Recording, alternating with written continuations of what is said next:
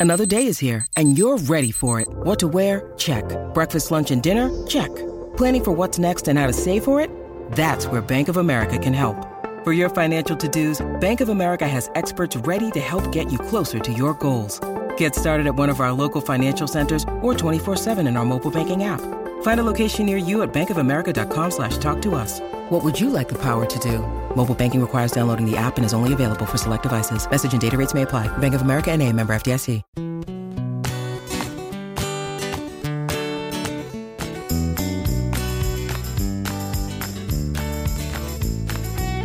It's the Underpowered Hour. On this week's show, we talk about new Range Rovers leaking oil, what JD Power and Associates have to say about Land Rovers, and we deep dive into the top five projects to improve your workspace.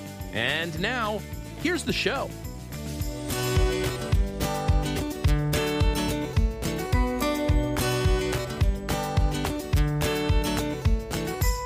Welcome to the Underpowered Hour. I'm Steve Barris, mild mannered television executive by day and Land Rover collector by night. You can find out more about our cars and what we're working on at thebarriscollection.com or follow us on Instagram at the Barris Collection. I'm joined, as always, by my good friend, Ike Goss. Thank you to everyone joining us today. I'm the swivels to Steven's open knuckles. I'm the big shiny balls of podcasting. Ike Goss. I own and operate Pangolin 4x4 in Springfield, Oregon, where we live and breathe Land Rovers. Check us out online on Facebook, Instagram at Pangolin 4x4. Let's get started. All right, Ike. Well, in the news uh, this week, you know, it's sort of a heartwarming story. A lot of people say the new Land Rovers just aren't like the old Land Rovers, right? That, uh, you know, all That's this fair. modern computers, you've Yeah. got, you know, uh, leather, you've got uh, door seals that, you know, work sort of occasionally.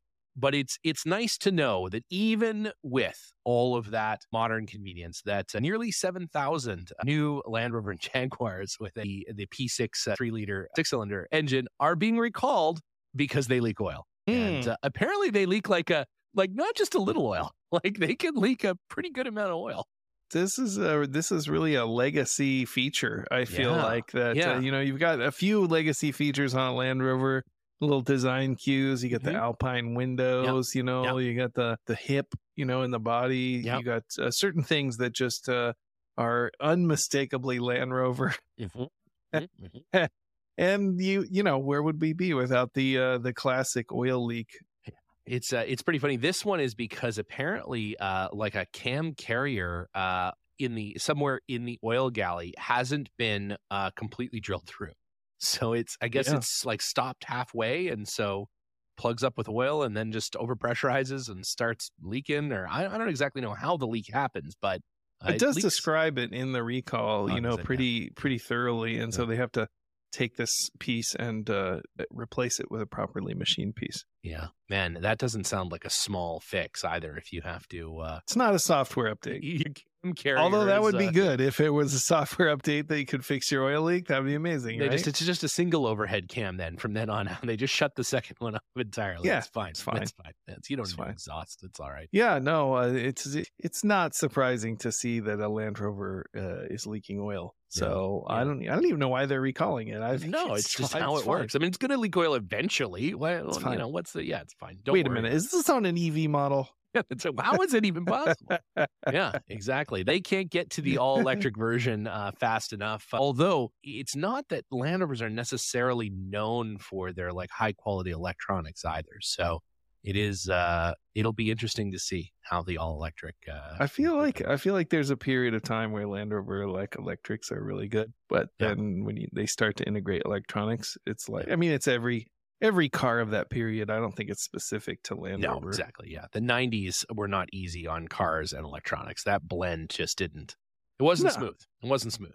No, I mean it's just like, are you an early adopter? Because if you are, you're gonna have to put up with these early adopter problems. Yeah, you know, yeah. You're gonna have touchscreens that just does stop working, or you're gonna have something. Yeah, it's gonna be. that's always the first thing that feels really dated in any Oh, yeah. like more modern generation cars. The Mhm. touchscreen. Oh yeah. Like if you try to use a touchscreen from like the early to mid 2000s it is so aggravating it's oh like yeah, it's like the dial up of automotive experiences it's horrible oh man it's just i don't Chris understand why a, more people uh, didn't just wreck like they're trying to get the just the- want my seat heated.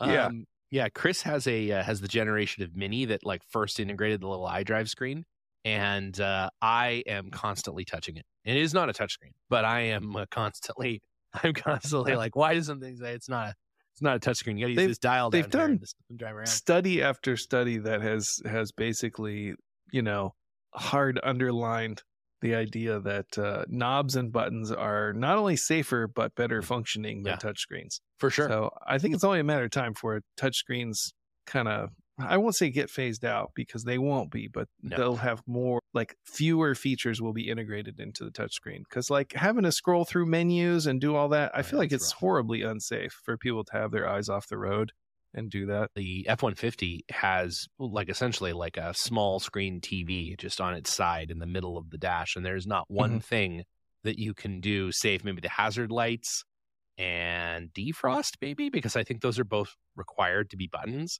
Everything else is uh, is in that, It's and of course, like a like a Tesla, everything, everything. Like Yeah, you can't really even bad. recline the seats and things without uh, going into the touchscreen and and doing stuff. So it's a uh, yeah, it's interesting. Manufacturers do seem to be going that way, which is uh, it's harder to like yeah. feel where the button is if you're Oh, not yeah. looking at the screen and it's it's hard Yeah. to feel that like the feedback of the button moving or the dial turning Mhm. and you know if you have a car and you're familiar with it that- has traditional controls it's you you don't have to look at No, it you no, can know. adjust the those features without staring at it but um with newer cars you have to like take your eyes off the road it's Yeah. like technology is making us more unsafe in certain ways and that's yes. one of them Yeah. Well, the autopilot will take over and run that person over for you. So no worries. A little, a little, uh, One of my favorite things is to see the like autonomous stopping like videos where they put like a model child in the street and then like drag it across. drive the street. cars up to them and see if it'll stop. Yeah. Most of the time it does not. No, it does not. No. And it's funny. It could be anyone, right? It could be a full size human being, but they always use like a child in a red coat chasing a balloon or something. They do. You're like, Yeah. Jesus, you people are monsters. Yeah, based on this feedback, these cars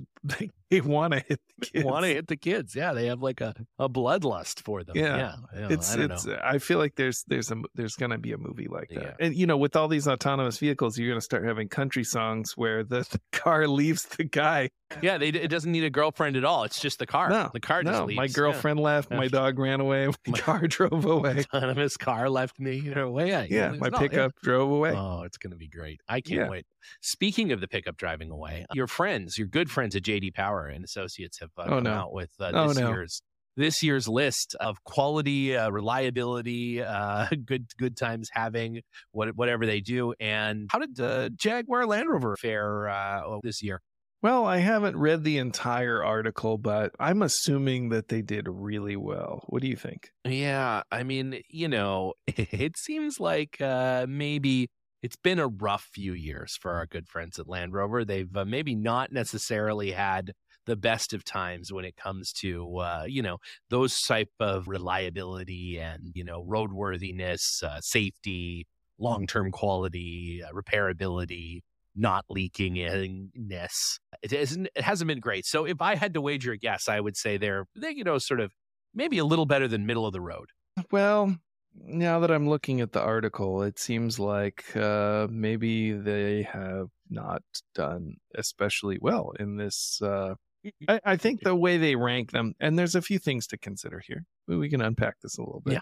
You know, they, they rank these vehicles by the number of complaints per Right. hundred Right. vehicles, right? So whether that's a flaw or whether that's a complaint, Mhm. that's not really addressed. But uh, you know, the the industry average is 186 complaints per Okay. hundred vehicles. So Per more than 100 one complaint per, per per vehicle. per little vehicle. more. 1. complaints per vehicle. and the best the best is 133 complaints per hundred vehicles. Right. So Okay. you're still getting you know a, a number of complaints per car. And Yeah.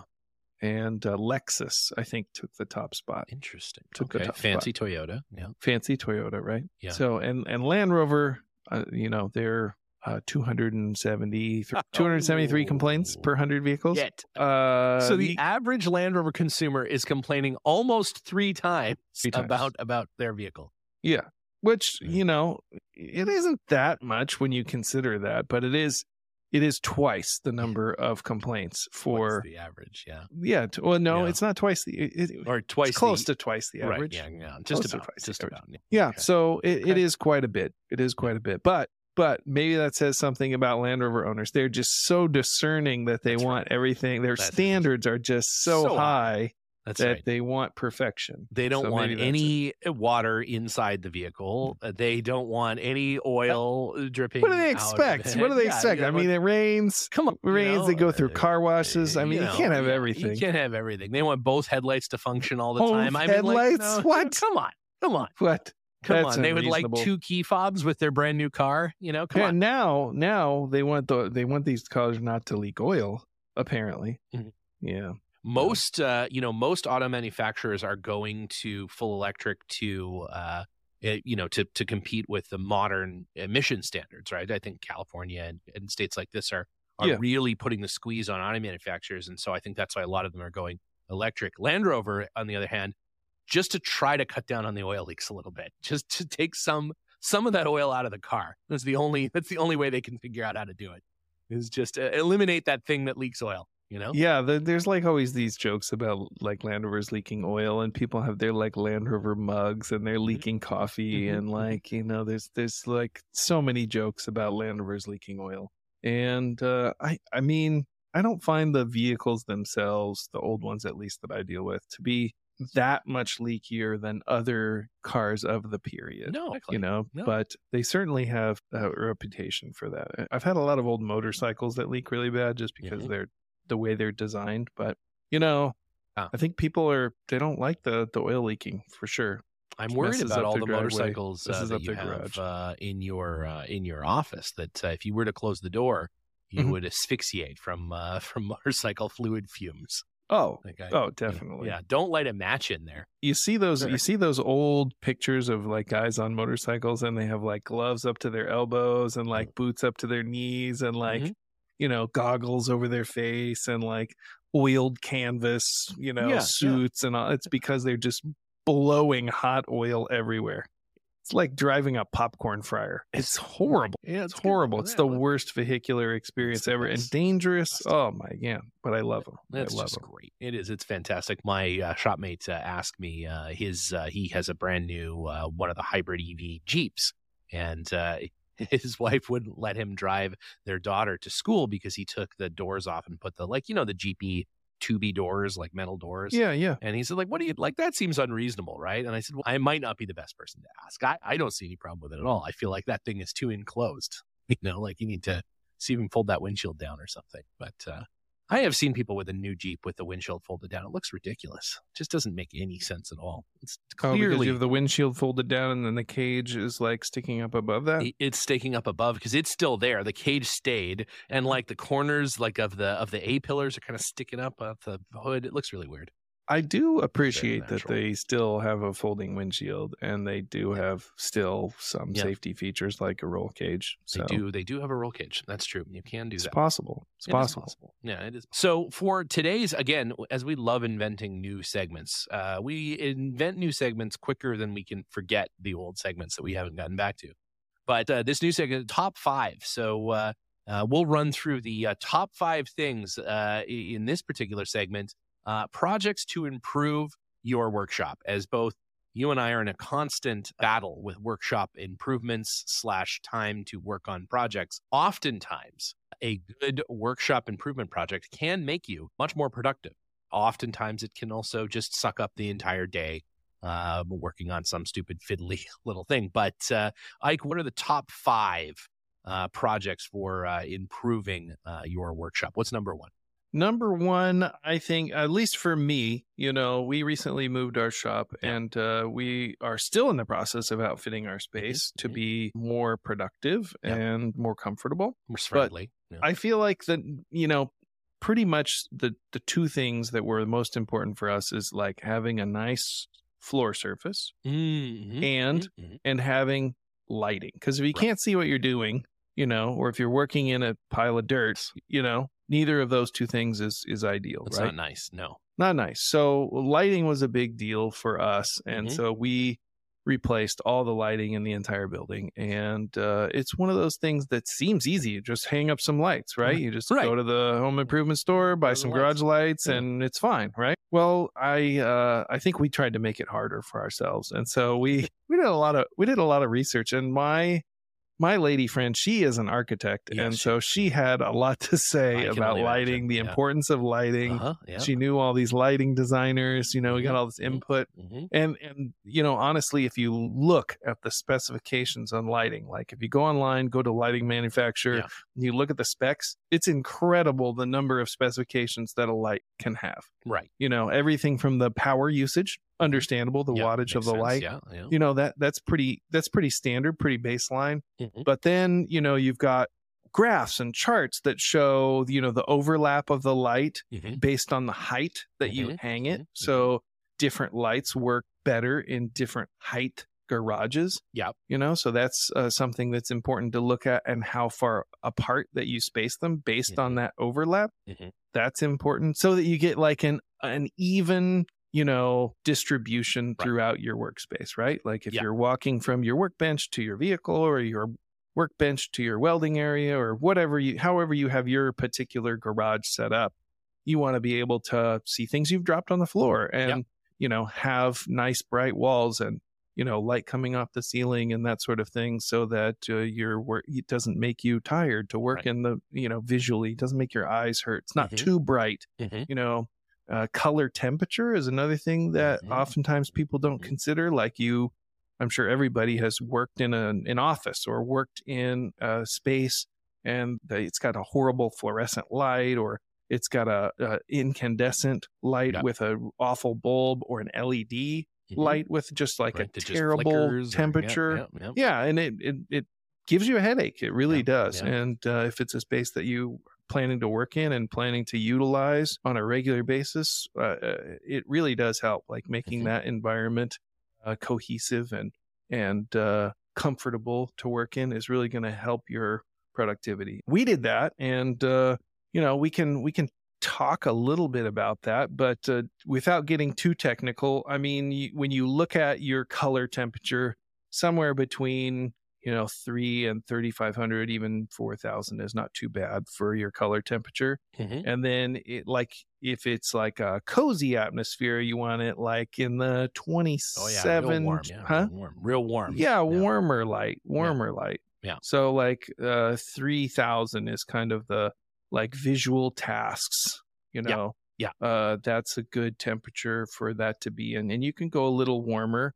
uh, than that in your you can go i would say 4000 is is i think 5000 is too much I that's what I have. Five thousand. That's You my, have 5,000? That's my that's my blue of choice. Yeah, it that's is, you, uh, that's what you like It is very daylighty in the, uh, and I have like painstakingly changed everything that emits light in my workshop to five thousand. It is 5000 every so you because I like can't that. stand things that are slightly like if something is like forty two hundred and something beside it is five thousand and Uh-huh. Yeah. it looks you know it looks warmer, it drives me crazy. So even like you know the little because I have those what used to be halogen downfiring Mm-hmm. uh, lights underneath my you know one of my where all my electronic stuff is all my soldering and everything. yeah i would say Change it all. you know 3000 is really the minimum that's yeah, like yeah, you can't go lower than 3000 you can't go without lower than 3000 and and it, it is it is to a certain extent um personal preference Yeah. it is Yeah. but uh they have done research on this and you can read these things you mhm, know mhm. they have researched this like what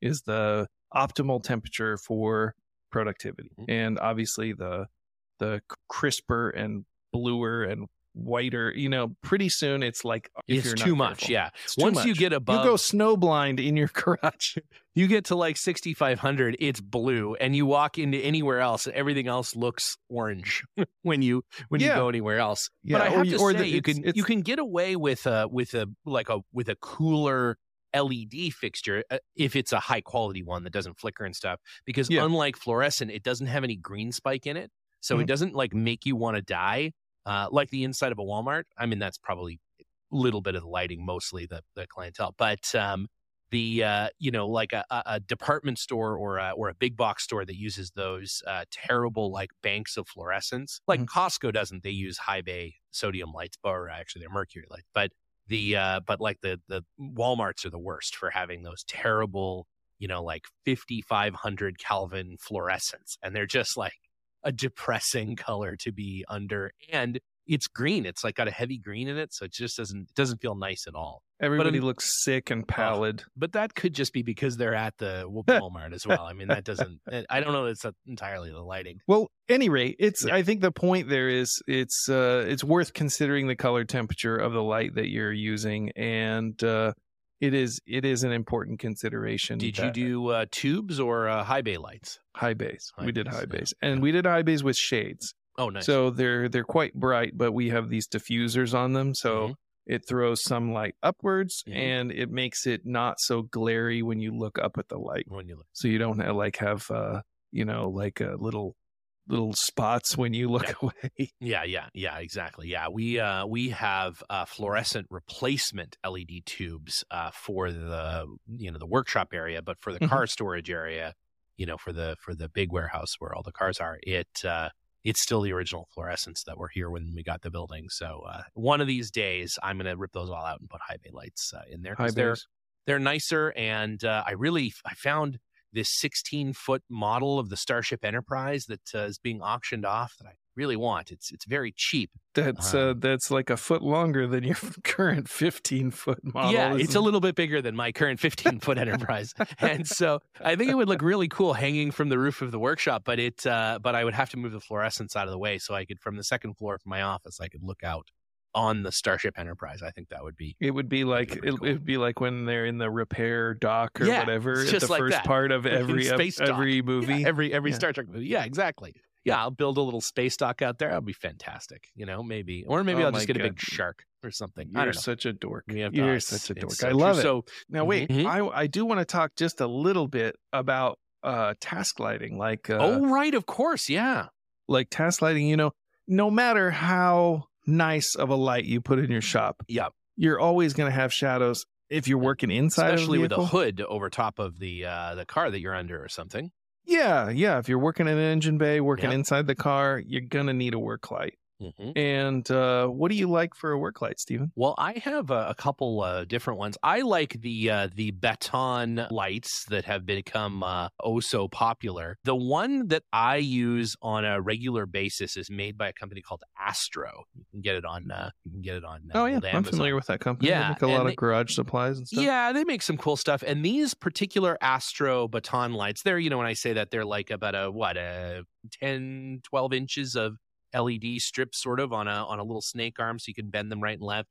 This has a light on both the front of that and the back. So you've got the ability to, and the fun thing is every time you turn it on, you're holding it the wrong way and it shines in your face no matter what you do. It's like a USB perfect. plug. Like you should half That's the perfect. time you should get it in right, but you never do sometimes. It's it's the the same with these and it also has a little flashlight off the end of it and you can uh, you know you, they're great they have a magnetic base and you can stick them places and they light things up but the coolest thing is they also have a magnetic charger. So my charger is just magnetized to the side of one of my kennedy stacks and i can just tap those flashlights on the outside and they will charge up and and they're always as soon as you hang them up they're charging but they don't have to plug in or any of that sort of stuff so i, I do like those i'm a, I'm a fan of those i don't have So it does it have like a base or a support so you can like set it on something that's not magnetic, like maybe a Land Rover that's aluminum? It does. Yeah. It's got a little it's sort of the battery is in the bottom of it, so it's sort of heavy and it'll sort of sit down and you can Mhm. you can sort of articulate it. But uh but yes, it is annoying that you can't put it on the body, but you can put it on hood supports and you can put it on the chassis and stuff. Yeah, there's a lot of metal brackets and fasteners. yeah, I use everything. them uh, pretty heavily underneath the lift, so I'll put them uh, underneath the lift, shine them up into the car, and then uh, and then drop the lift on top of them and crush them. That's uh, Oh, nice. yeah, that- I haven't my- done that with one of the nice ones, but I have done that with with some of the with some of the cheaper ones. Just smash them into the ground, like it's, I uh, uh, I, obliterate I them. I have I'll have to be honest there's a there's definitely something to having that uh that performance and price balance with a work Mm-hmm. light because it these are things that do see a lot of abuse and Yeah. one of the ways that my particular lights are abused is they're they're left magnetized to a vehicle and the vehicle yes, gets returned Yeah. to its customer and so it's uh, they have a new light but Comes uh, with every complimentary light. But then, light, uh, you know, as the weeks progress, you're like, uh, I think we had 20 of those lights, and now we've got about 12. So where did they all go? Where did they Yeah, all go? yeah. Oh, yeah, they they left You know, we gave them away. Yeah, so, uh, one of the- car. One of the ones that we use is a is a Bauer Mhm. magnetic work light that you can purchase at Harbor Freight, and Yeah. it's about it's like their premium brand or Yeah, whatever. To I want to say it's like much it is. twenty five bucks. It's yeah, it's, it's like yeah, that. it's it's more expensive than you would think something at Harbor Freight would be, but cheaper than anything else you can find. And it's it's like a machined aluminum housing. It has a rechargeable battery. It's LED. It's got a flexible uh, uh, uh, light. It Mm-hmm. basically bends in the middle, you know, and uh, it's got a number of LEDs. It's it's it's bright. It Yep. it the battery lasts a good long time. Yep. It plugs in. It's not magnetic charger. That would be nice. And uh, it, it is a useful light, and uh, people ask about them all the time. But get the warranty because it has a plastic hinge, and uh, you will drop them, and it will break, and uh, you'll it's have to replace it. often uh, one of those things that you can get with the twenty percent off uh, Harbor Freight coupons. Oh, too, that so too. can- That too, yeah. know, You, can get you, you can get them on sale. It's Oh, they're they're pretty inexpensive. It's a good performance price balance I agree. product, you know. And uh, we use a lot of them. You know, we have a few other lights. We have like the the wands. It's like it Mm-hmm. it looks like an LED lightsaber. curtain rod, Yeah, if you will. Yeah, yeah, yeah. You know, we have a few of those that you Mhm. can stand up or lay down or whatever. We have uh, a couple other plug-in, you know, Mhm. really super bright, you know, work lights. But those are the ones that we use the most of. Those little Bauer ones. Those Yeah. pretty. Yeah, they are good. pretty good. I have a few of those too. I like those. Uh, I like those Oh, quite nice. a bit. Yeah, pretty much exclusively the wand style lights now. I, I don't have. I have a couple of like yeah the floodlighty ones. I don't. I don't have one of those big lightsaber curtain rod ones. I should maybe think about getting one of those. But uh, but yeah, I like the uh, especially if you do uh, any amount of video shooting around uh, the projects that you're working on. Having those little lights uh, positioned everywhere is uh, Oh yeah. Definitely do a bit of that. Speaking of, uh, speaking of the uh, charging of those things, then we'll circle back to the Sure. floors and the cleaning them. But you know, a really nice thing and something that you're not going to do unless you like say, I'm going to spend some time and I'm going to do this is setting up what we like to call the central power dock, which uh, is a place where you can plug in all your tool batteries, your flashlight batteries, maybe your cameras if you have GoPros and things. You know, I am the worst for having like things in little clusters plugged in all over the friggin' place and it's just stuff hanging from the roof. It, it's terrible. So finally, uh, I'm in the process of of rebuilding all of my uh, all my DeWalt tool storage stuff. As you know, I uh, I bought into that camp, and, and there's there's no going back now. It's like I it's, That's not true. You can get an adapter that'll put a Milwaukee battery on you your DeWalt tool or vice just, versa. uh, yeah, I, uh, it feels that feels too far afield for me. But anyways, it, one central place uh, I have now set up for all of those batteries. They all charge. The charges are right above where the batteries, once they're charged, go. And the same thing with the uh, with the GoPros.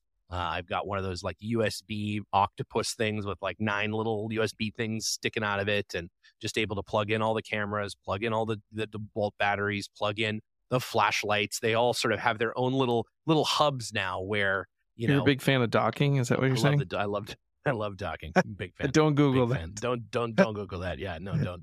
You're not gonna get it again. It's in like the Starship Enterprise kind of docking. That's uh, yeah. So Ah, Mhm, I see. mhm. But I think that's a that's a handy thing that is one of those projects where if you want to make your life a little bit easier, setting up one place where all of that sort of shit lives, all your batteries live, and, and they're always charged. That's really nice. Now, now a lot of newer toolboxes, the rollaway toolboxes, they come with a pow- what they call a power drawer. True. And the power drawers have outlets and USB, uh, etc., in them. So you not only can you store your tools in there, but you can also charge your batteries. them up, yeah. And it's not uh, like a docking area, Mhm. like you say. It's Well, all it sort of is a kind of docking area. enclosed. It's just an inclusive docking it's area. it's enclosed. It's in its own little zone. Yeah, those are cool. And I, you know, I'm also, you know, a fan of.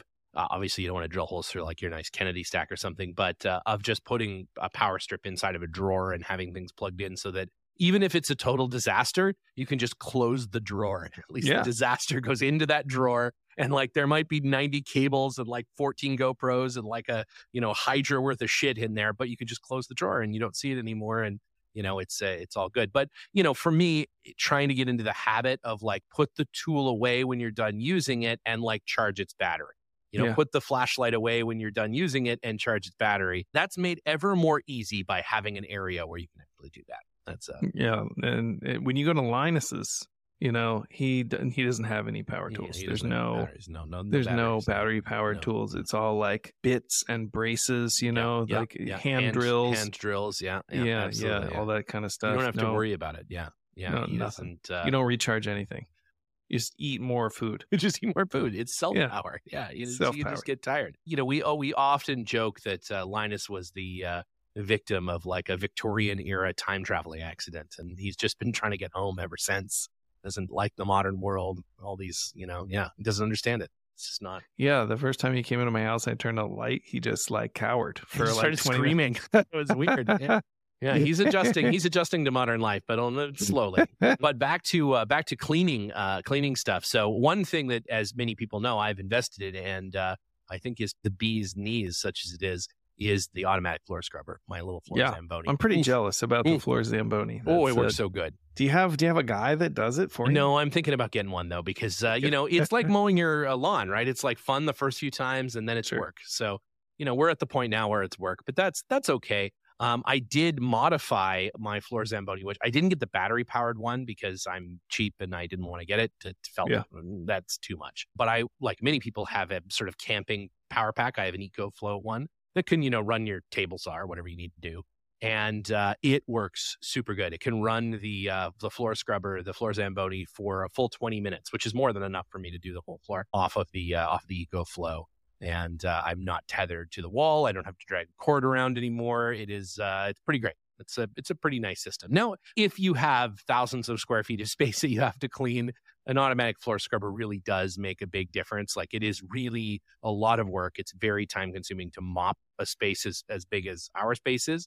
So not everybody needs a floor scrubber for their two car garage, but uh, they're, they're pretty cool. I am a big. I'm a I big think fan. uh, having your workspace clean is important, Mhm. whether you have a small garage or you have a big warehouse. Sweeping is one of those things that is uh, it's an ongoing task. It's not just a Yeah. one and done. It's not hanging up lights. It's not you know doing that. It's it's an ongoing process.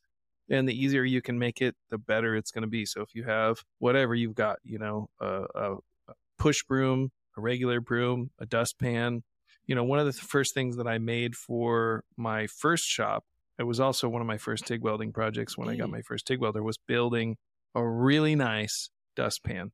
And uh, if you go to like a home improvement store and you look at the dustpans, they, they basically have two different kinds. You got an aluminum one, which is not too bad. Mm-hmm. No, and then not- they have it's a variety of plastic ones. Yeah. And the plastic ones, even the best quality plastic ones, typically break and crack and Mhm. are ruined within a, a very short period of time. The aluminum ones tend to bend. Yeah. And then the edge isn't flat Isn't with the flat floor anymore. and it's hard Yep. to sweep Mhm. into it. Mhm. They have a tendency to do that. So I made a steel one and then I sharpened the front, the leading edge of it so that it was really, you know, Yeah. close to the ground. Yeah. And I still use it to this day. I think I Mhm. made it 15 years ago Mhm. and uh, it's amazing. You can, you know, that little piece of gum or tar or whatever, Yeah, you can use it to scrape that off can sweep a big heavy pile of dirt or rust flakes into it and it doesn't deform and get all wonky. Chop uh, uh, chop carrots with it if need be. You know, it's great. It's Yeah. amazing. And so I I still find that to be a handy cleaning device, you know. It's it's really a, a nice thing. A good dustpan. Yeah, it good seems simple, but it is really a time saver. Yeah, so whether you I, need a uh, floor zamboni yeah, you got or a dustpan, or a dustpan. yeah. No, I think it's I think that stuff is good. Uh, Yeah, and absolutely. and a little vacuum. A little vacuum, the handheld vacuum. Oh, you know what I use, and you used as well. I know is a uh, leaf blower. A Leaf works blower is good. Yeah, Yeah. leaf blower works real good. You can just kind of blow everything out the door, and that works good if you've got a home, you know, just a, in in your garage or whatever. You can you can just blow uh, out onto the street into your neighbor's house, into your neighbor's open garage, whatever. You know, that's a uh, you know that's that's handy. That's a that's a quick time saver. And I have trees and and landscaping around the back of the workshop, so the second you open the door, all of that comes into the shop, and so it's nice to be able to fight back by blowing it back out there. That that's nice. Uh, so what about uh, how about little parts and little fasteners and things like that? How do you how do you store that stuff? this is one of my my favorite things and also one of the things that is just so time consuming and can get very tiresome and i have a lot of small parts. Uh, Yes. I often tell people if I sold every part that I had for a dollar, I could retire very comfortably. Because there's just there are thousands and thousands and thousands parts, of little yeah. little Yeah. tiny parts, little washers, little nuts, screws, you Mhm. know, Mhm. tiny little electrical pieces, switches. You know, Mhm. I have I have hundreds of thousands of that those kinds of small components for Land Rover vehicles. And so organizing them is important and I like the old parts bins. I Yeah. like them. Yeah. And I think we talked about uh, uh, this the other day on the Vice for Vices Mhm, or mhm, the mhm. might have been Vice for Vices or Mexa Shop. Mhm. That guy had like a really cool Victorian parts bin that was really neat. Yeah, had yeah, like yeah. a just cast iron, you know, I think it was very- Vice for Vices, and then yeah, that is that's Incredible. Some cool because he's got a lot of neat Vice displays as well, like uh, retail displays, which Yeah. are really cool. I use a few different things. Mhm. I have uh Equipto, Mhm. which is kind of a 50s pressed metal Yep. drawer system. I have a number of Equipto units that I use for small parts. Those are good. They come in a variety of sizes and shapes, but roughly they make uh, units that are about three and a half feet long and about uh, 18 inches tall and two feet deep. Mhm. And you can stack them. You can, you know, they have different size drawers for different parts and then dividers within those. Mhm. So those are good for like medium sized parts. I would say that's like a, a thermostat, uh, hose clamps, you Yep. know, those sorts of things. Amazing for that. You got all those little dividers. We also have two addressograph cabinets. Yep. And the addressograph was a system of plates that these companies used, uh, like mail order companies Yeah. would use them. And they had an actual physical plate that they used to print every address in their company's database. Yeah, if it was you will. it was pre database. It was basically a database. So it's, it's kind of like a card catalog, if Yeah. you will. Yeah. But all the Metal. drawers are brass Mhm. and they have dividers in them to divide these n- nameplates and they're incredibly heavily built because all of those plates were little steel plates Yeah. and so basically you had two and a half by six inch wide by two and a half inch high Yeah. bricks of steel Bricks of and steel, and yeah. each cabinet had 133 of these so you can tell that they you know when they were in use they weighed thousands of pounds these cabinets and so they can support all kinds of hardware and we use those for tiny little screws tiny little washers you know all that stuff Yeah. because of the dividers Yeah. and you can they have labels so you can Mhm. label them so that's good for like small transmission parts Mhm. little screws shims you know all that sort of stuff so we use those you can find them on craigslist every once in a while they Mhm. made them in different sizes for different size companies and uh, they're they're super cool and they're incredibly well built Yeah, they are heavy. you can That you can pick them up with a heavy. forklift Yeah, yeah. You have to. You I don't can. think a human being could lift it. It's so heavy. It's yeah crazy. they're cool they're super neat Yeah. and uh, they will hold all the hardware that you would ever want in a pretty compact space Yeah. yeah, it's not bad. so in terms of like metal cabinets for medium and Mhm. uh small parts we use that we also have some rolling shelves that we got out of a a build-a-bear that was in the mall Oh, nice.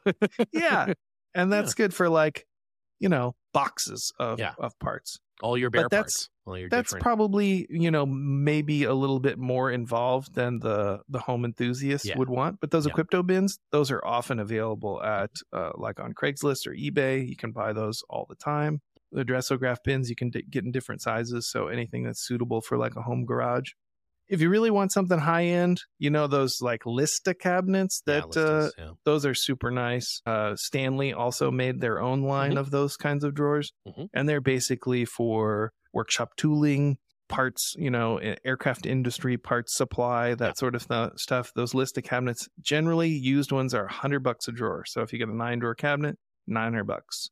Yeah. Um, but sometimes you can find them inexpensively on like government surplus Mm-hmm. or.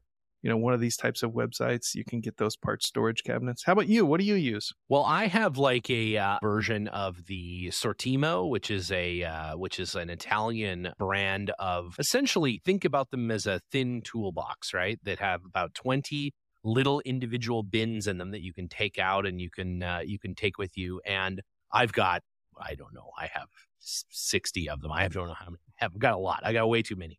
Um, Yeah. But uh, but I for the the stuff I use all the time underneath my sort of one of my w- main workbenches, I've built a like index where they can all slide into.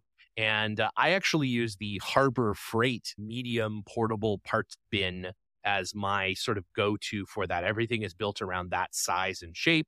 And I can 3D print little bins that go in it if I want bins that have little dividers or if I want bins that are different shapes or, and I have everything, you know, in there. I have, you know, probably four of them, maybe five of them dedicated to just metric fasteners.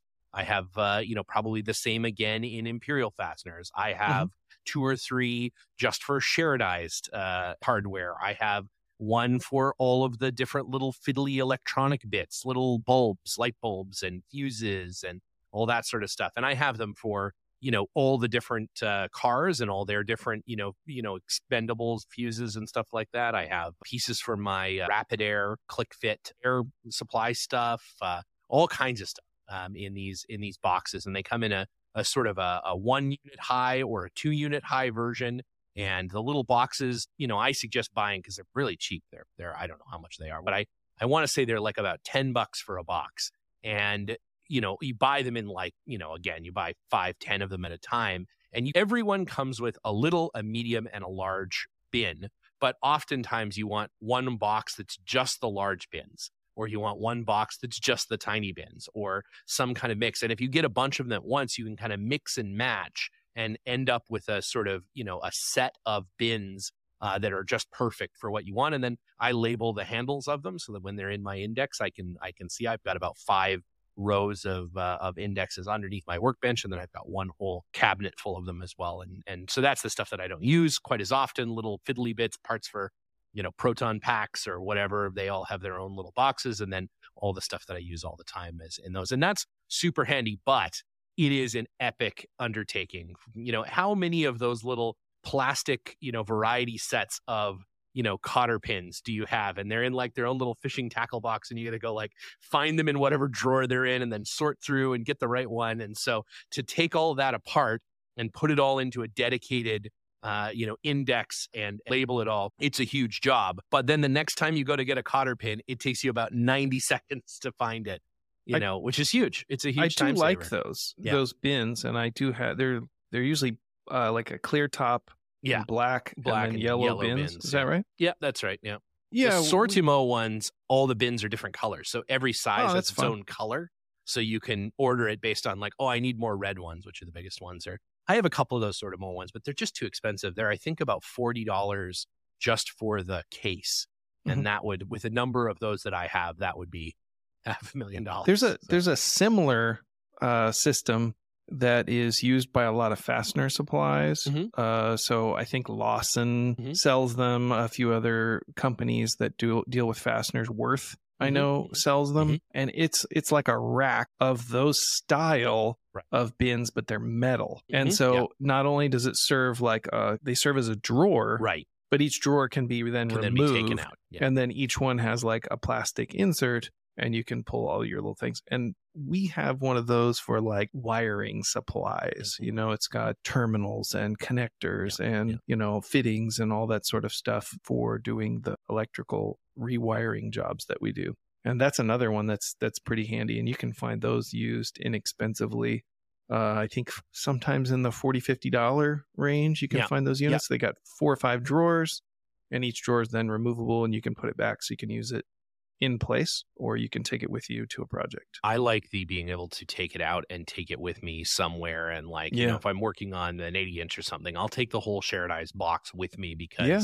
you need five or six different sizes, plus you need the washers, plus you need the nuts, plus you need the, you know, and it's just all there, you know, and you don't have to keep walking, especially again, if you've got a really big space, you know, trying to figure out a way to prevent you from having to walk from one side of the workshop to the other every single time you need something. I'm still working on that. I haven't I certainly haven't mastered that. I'm uh, I'm working on zoning more and more, but uh, you know, I can't help but you know need something that's over in the machine shop, and I'm underneath a car, and I've got to take a two minute walk to get over there and get something, and that's kind of annoying. And then you inevitably you stop along the way, something else comes up, you know, you get like whatever, and you never kind of get, you know, it takes forever. So anything that I can do to optimize, you know, the amount of retrievability, uh, that's that's very helpful. And I'll say last point on that that uh, tool storage is probably you know if there's a number one of the of the five storing tools in a way that makes sense that they're easy to find uh, that's a that's a huge thing. That's something that i struggle with. So I- where would you where would you rank that? well i i think probably because you use your hand tools more than kind of anything else. Like i mean how often do i use my vibratory saw? You know like i know where it is and you know whatever but like i'll use a 10 millimeter box ended like wrench you use that you use Use that tool all the time, more than you're willing sawing. to admit. not for sawing. Um more the vibratory side. But uh you know you use that 10 millimeter box end wrench all the time and so having that set nicely in you know i have my Kennedy stacks you know sitting in front of the lift so that you know the things that i need to get to all the time and then i have my service cart which is a trick i, I got from uh, chris's family is uh, all airplane mechanics and they build like these custom you've seen my little under uh, undercar rack thing. They build like these very custom and of course because they're airplane mechanics it's all aluminum and they're all riveted. Mine is made out of plywood. But uh, you know they take like a rolling toolbox and uh, the cart style ones and they like build these big sort of like hoods on top of them with all their tools hanging there and like they're in this incredibly like efficient retrieval mode where like the things that they use all the time because they have to turn these airplanes around so quickly they've got it all set up in such a way where they can very quickly find and see the thing that they need and nothing's really in a drawer if it doesn't need to be and the things that you need are all hanging in front of you. So i try to do a little bit of that but uh, having a good way to store those things is huge. And for me in the machine shop having all my milling tools and everything in not just in a drawer you know like a thousand end mills all dumped into a drawer there's this company that i love they're a little American company, and uh, I think still family uh, owned and run. I'm not exactly for, sure how you pronounce it, but I think it's it's Schauler, uh, S C H L L E R, and they make these little red plastic boxes, and they're not really designed for anything except that they are kind of, I, I think, designed with an eye towards Kennedy Stack style uh, tool uh, chests, and you can basically you you know you measure the drawer and then you can get a, a little box at almost any increment a one by two a three by two a five by seven a one by two a one by you know and in two different heights so for deep drawers and for shallow drawers and especially for like machine shop tooling drill bits things like that you can get these sort of like long and skinny ones and you can have your you know your five end mills of one kind in this and you know if you have a lot of uh, indexable tooling and stuff you can have all the little bits all in little zones next to each other so that like you know there's my fly cutter and here's all of the inserts for that fly cutter and here's the little star end allen wrench that that allows me to change those inserts and it's all right there but when i close the drawer it doesn't all just sort of slide all over the place.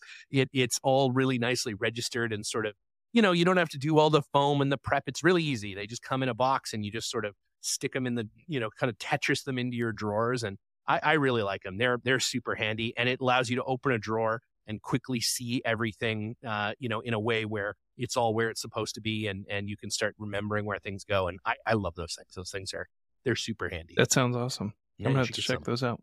Get some. We'll get you some tiny little red uh, red boxes.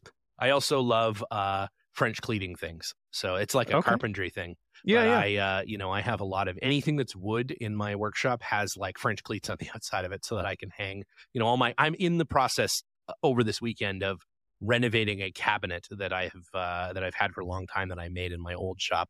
Um, and uh, we put a door on the front of it, and we're going to French cleat the front of it so that I can put all of my silly DeWalt tools that uh, you know I don't use that like my vibratory saw. Um, I can uh, I can have ready access to it, quick retrieval of the vibratory saw. It's very important. We never know when you get the urge. I 3D printed some little uh, some little hangers that that have the same uh, you know same shape as the battery, so you can just kind of click them on like they uh, like clicking them onto a battery, so they can hang on there very nicely and everything. else. That's awesome. But that that sort of thing, like not having to dig through a cabinet to like find the stupid blade for your vibratory saw for two hours while you're trying to do something. It is nice. It's It nice. is nice. You know, saves, nice. You'll, you, that'll be time saved. Yeah. There's some invest. There's some upfront investment in these sorts of things that uh, really, um, you know, will make your your time spent in your workshop and your projects go faster over time. Yeah, exactly. So, while top five tool storage, parts uh, and uh, fasteners index, lighting, cleaning stuff, and uh, a way to charge all your stuff, a central power dock. Those are those are our Workshop top five for today. You know, but I think you could probably go on for uh, forever You know, I think you could you could. Oh, you- you're always trying to make your space better, right? yeah, there's no end to it. You know, anytime you think we're we're getting ready to put the plasma table in, and so that has caused uh, you know the need to prioritize some things. We got rid of one of the extra work tables. Got rid of the grand piano. Got rid of the grand piano. That had to go. Uh, It's you know, unfortunately, uh, the fondue, the chocolate fondue fountain had to go. Um, you know, which is which is too bad. I mean, it's mostly full of sawdust and metal shavings, but the uh, crane game. yeah, the digger machine that we had, unfortunately, had to get rid of that.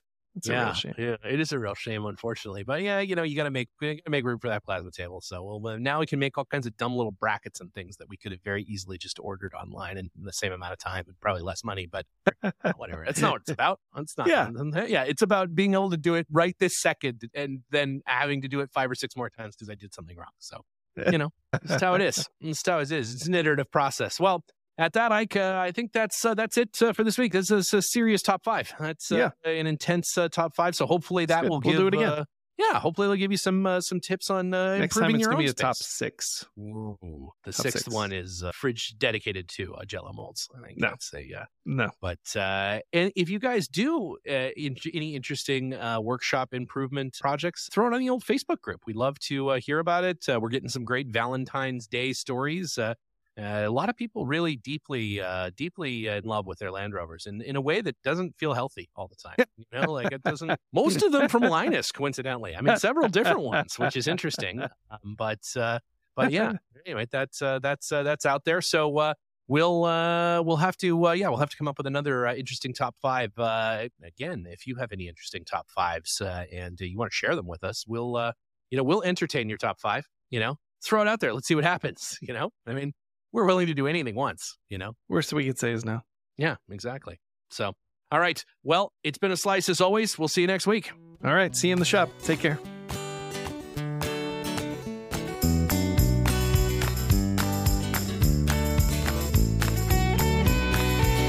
Underpowered Hour is produced by Liza Veris, Ike Goss, and me, Steve Veris. Pavel Svardov composed and performed our theme music. Consider supporting the show on Patreon, and if you already do, thank you. Your support makes the show possible. For even more, check out our Instagram or Facebook.